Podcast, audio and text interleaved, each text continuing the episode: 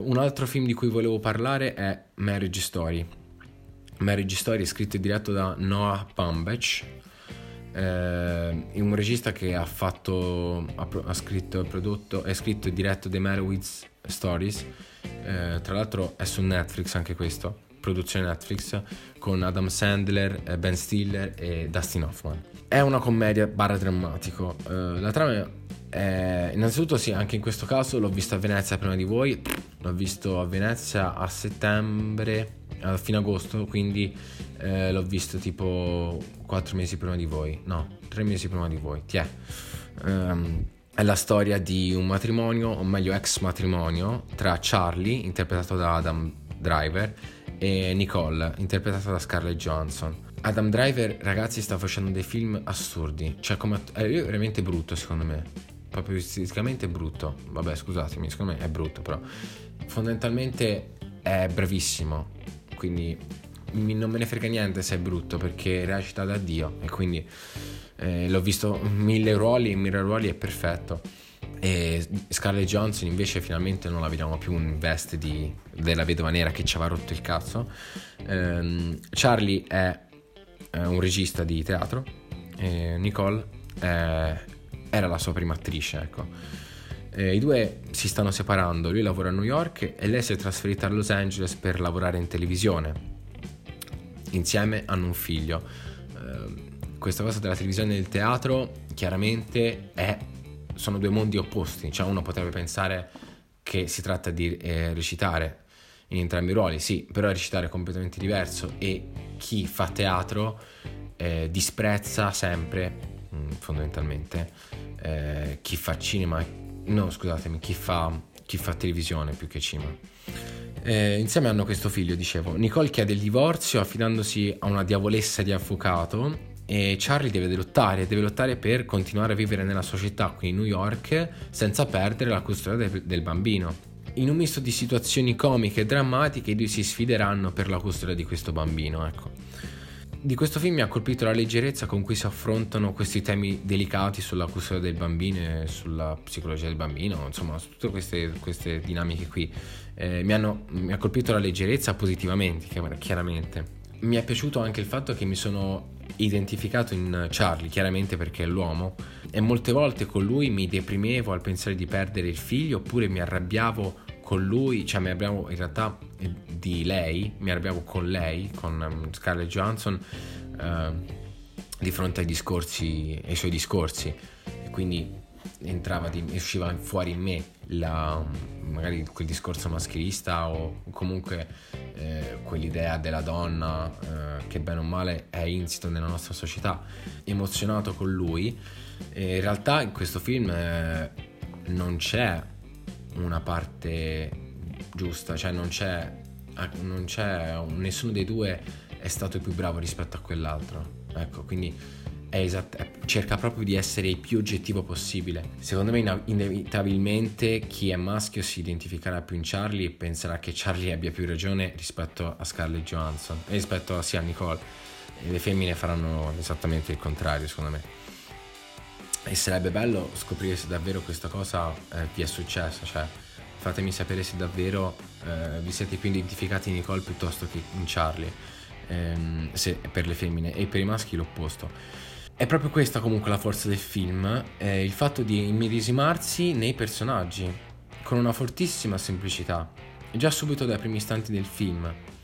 Eh, entriamo nella loro casa, nelle loro vite come nulla, giudicandoli anche, forse sbagliando perché non possiamo giudicarli, però comunque giudicandoli dal divano di casa nostra. Eh, lei ha sbagliato perché doveva fare così, lui ha sbagliato perché doveva fare così, ma lei cosa vuole, ma come si permette di qua e di là, no? Il bambino, eh, diciamo, è il fulcro di tutto il film.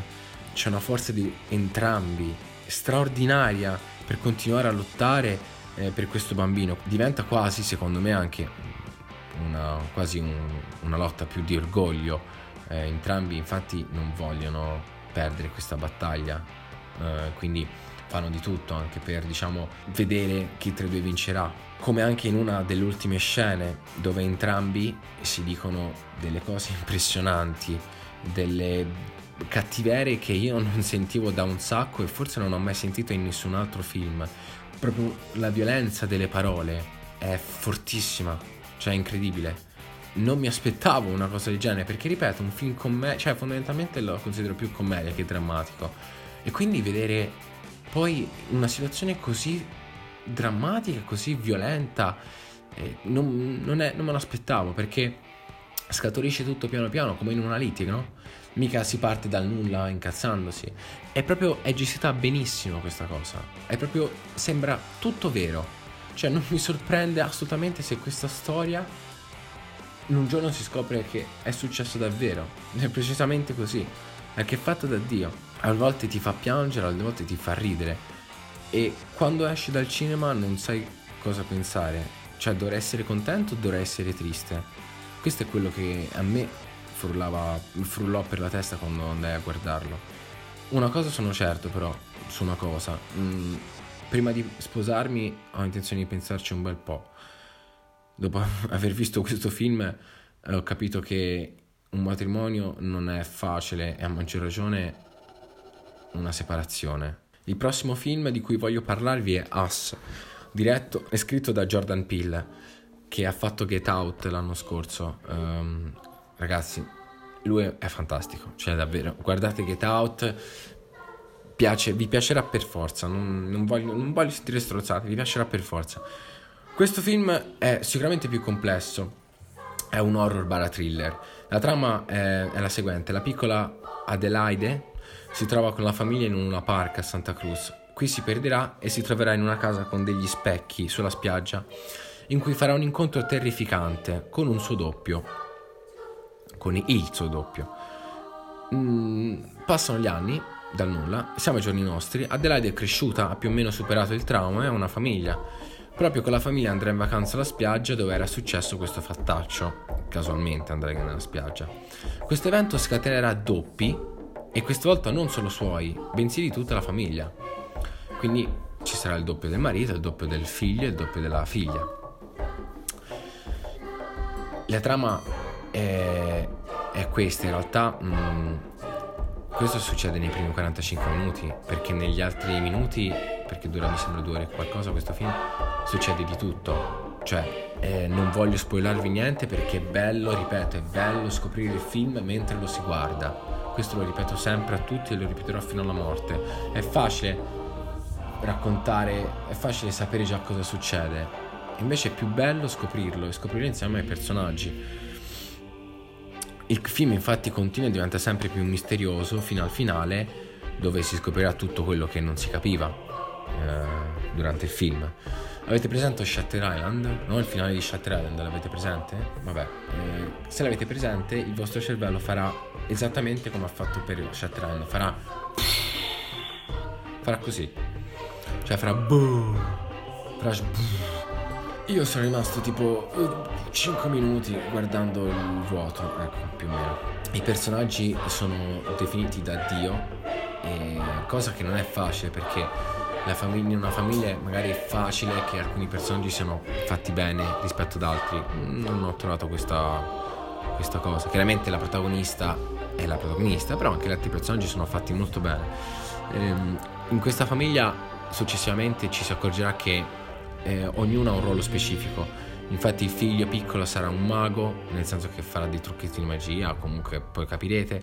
Eh, la figlia è una combattente, eh, il padre è il pagliaccio e magari la, la madre è il leader, ecco. Ehm, in questo caso la scelta della colonna sonora è fatta, mm, è, espre- è assurda, è bellissima. Eh, non è facile fare una colonna sonora horror con i controcazzi. Eh, quello che ha fatto Michael Abels eh, che ha fatto anche con Get Out, scappa. E non ci sono i soliti cliché d'horror, non ci sono i jumpscare. Mettetelo bene in testa. È per questo che è fottutamente bello, perché non ci sono sti cazzo di jumpscare. Uh, alcune scene mi, rim- mi, rim- mi, rimarranno impresse nella testa per un bel po' di tempo, scene di paura proprio. Um, basta una faccia, un'espressione facciale di un personaggio per mettermi i brividi, perché sono fatte da Dio, ragazzi, non sto scherzando. Cioè, veramente non è la solita faccia da pazzo, no, sono fatte da Dio le espressioni facciali dei cattivi, diciamo dei, ecco, di questi cloni. E, la, prot- la, protagonista, eh, Lupita Nyong'o, è un'attrice fantastica, non la conoscevo prima di questo film, ma mi ha colpito non solo perché eh, recita la parte della madre, ma perché recita anche la parte eh, del clone, come anche tutti gli altri personaggi, soltanto che gli altri personaggi non parlano. Questo clone non si sa come mai parla, poi in realtà si scoprirà come mai. E questo clone è fatto benissimo. Eh, ha una caratterizzazione completamente diversa, eh, come tutti gli altri cloni. Eh, quindi eh, sono malmessi, sono dilaniati, sono spaventosi, sono vestiti male, eh, hanno i capelli tutti arruffati, la barba non trattata, eh, il, bambino, il clone del bambino ha tutto il viso bruciato. E la voce che utilizza il clone è fantastica, ha una voce terrificante. Non ve la posso fare perché non, non rovinerei tutto, ma ha una voce veramente terrificante. È un film che mi ha segnato, un film che mi ha messo i brividi. Io ho 22 anni, cioè 22 anni ragazzi, vi giuro, ho finito il film e, e l'ho guardato uh, in garage. Uh, sono tornato in casa con i brividi, nel senso che mi aspettavo da un momento all'altro che arrivasse un clone o qualcosa del genere, perché ti mette una, un, un terrore psicologico addosso impressionante. Io non vedevo un film così da anni, un, film così che mi colpisse così tanto da anni. Quindi vi prego, guardatevelo e non guardatevi i classici Insidious o Ouija oppure film così, film con jumpscare, non fatelo, non, non conviene. Guardatevi più film come questo, come Us. Un altro film, l'ultimo di cui voglio parlare è Emma. Questo è un extra che vi dico, ecco. È diretto e co-scritto da Pablo Larrain. Eh, non è uscito ancora, uscirà tra un bel po', l'ho visto a Venezia. Eh, siamo a Valpariso, eh, città del Cile. Emma è una giovane ballerina divorziata da Gaston, il direttore della compagnia per cui si esibisce. E sono entrambi incapaci di superare il senso di colpa verso Polo, il bambino che aveva adottato con Gaston, che Emma aveva adottato con Gaston e che poi hanno riportato in orfanotrofio in seguito a una tragedia causata dalla piromania del piccolo. Anche in questo caso la donna farà di tutto per riavere il suo bambino eh, accortasi del tragico errore, proprio come, fatto, eh, come hanno fatto entrambi i genitori in Marriage Story. Non mi aspettavo che mi colpisse questo film cileno, invece è veramente molto bello. È un film particolare dove la musica fa da cardine. Non è un musical, eh, chiariamoci, però la musica è la spinta che fa continuare Emma a combattere per suo figlio e fa di tutto per questo figlio. È un film anche in questo caso difficile da identificare, a tratti commedia, ni, molto meno rispetto alla parte drammatica che è più forte. Ehm, non immaginate un film con i soliti cliché sulla musica, sull'amore, perché non è così. L'amore è stranissimo in questo film, proprio strano l'amore. E la musica è una musica eh, che non riesco a definire bene perché non mi ricordo benissimo, però non è commerciale, non è nemmeno classica, è una musica particolare, mezzo futurista penso. Ehm, è un film sporco, crudo, nudo, senza assolutamente voglia secondo me di fare morale. Eh, non è facile impersonificarsi con i personaggi perché sono tutti mezzi folli, tutti mezzi pazzi, tutti mezzi artisti e proprio per questo sono belli, sia, estetic- sia esteticamente che anche internamente in alcuni sensi e momenti. Non sai mai cosa aspettarti da loro perché sono tutte... Mm, appunto in questa condizione mezzi sono proprio strani. E penso che anche per questo che questo film mi abbia preso così tanto. Le luci e i colori anche sono fortissime sono fatte benissimo sono bellissime. Più che ballerine i personaggi del film sono combattenti quasi sono guerriere e le esprimono questa loro forza diciamo anche nel, nella musica su cui, su cui ballano ecco. E, tra l'altro, mh, mm, molto interessante, aggiungo che durante il film ci sarà un cambio di partito, diciamo, da parte di alcuni ballerini, compresa Emma. E entrambe, insomma, si, eh, si appassioneranno al reggaeton. Il reggaeton che non, non è un, un, genere, diciamo, molto apprezzato, ecco, in generale. A maggior ragione in, in, nelle parti dell'America del Sud eh, nasce lì, sì, però viene anche odiato. Mm, si, si odia facilmente anche come genere i personaggi di questo film, alcuni di questi odiano questo genere, come me, tra l'altro che mi fa schifo il reggaeton. Comunque, il genere è molto semplice, per chi non conoscesse il reggaeton è tum, cha tum, cha tum, chatun, chatun, chatun, chatun. J Balvin, Enrique Iglesias, ah, a musica latina, ecco. Ehm, quindi questo cambio di parte, quindi i personaggi che fanno reggaeton, non mi ha fatto cadere le braccia inizialmente, in realtà inizialmente sì, però poi successivamente me l'ha fatta rialzare, diciamo perché ho, ho, capito come mi hanno fatto questa scelta, questo cambio di...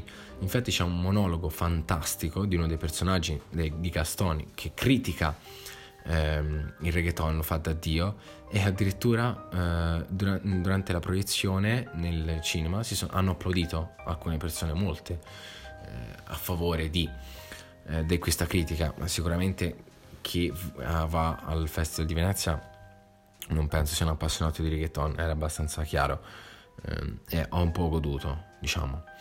Um, è comunque un film folle, artistico, silenzioso, però in alcuni momenti anche assordante. E anche in questo caso non lo consiglio a tutti, ma lo consiglio a chi magari eh, piace un film, un cinema diverso, un cinema più basato su uh, colori, luci, eh, su personaggi mezzi pazzi, su musiche non convenzionali, ecco. Bene, questo episodio sui migliori film del 2019, secondo la mia modesta opinione, può finire qua. Eh, vi ringrazio per, uh, per, essere arrivati fin qui. Uh, non penso sarete molti che avrete ascoltato tutto il podcast. Comunque, grazie, grazie, grazie. E fatemi sapere se guarderete uno di questi film. Ciao!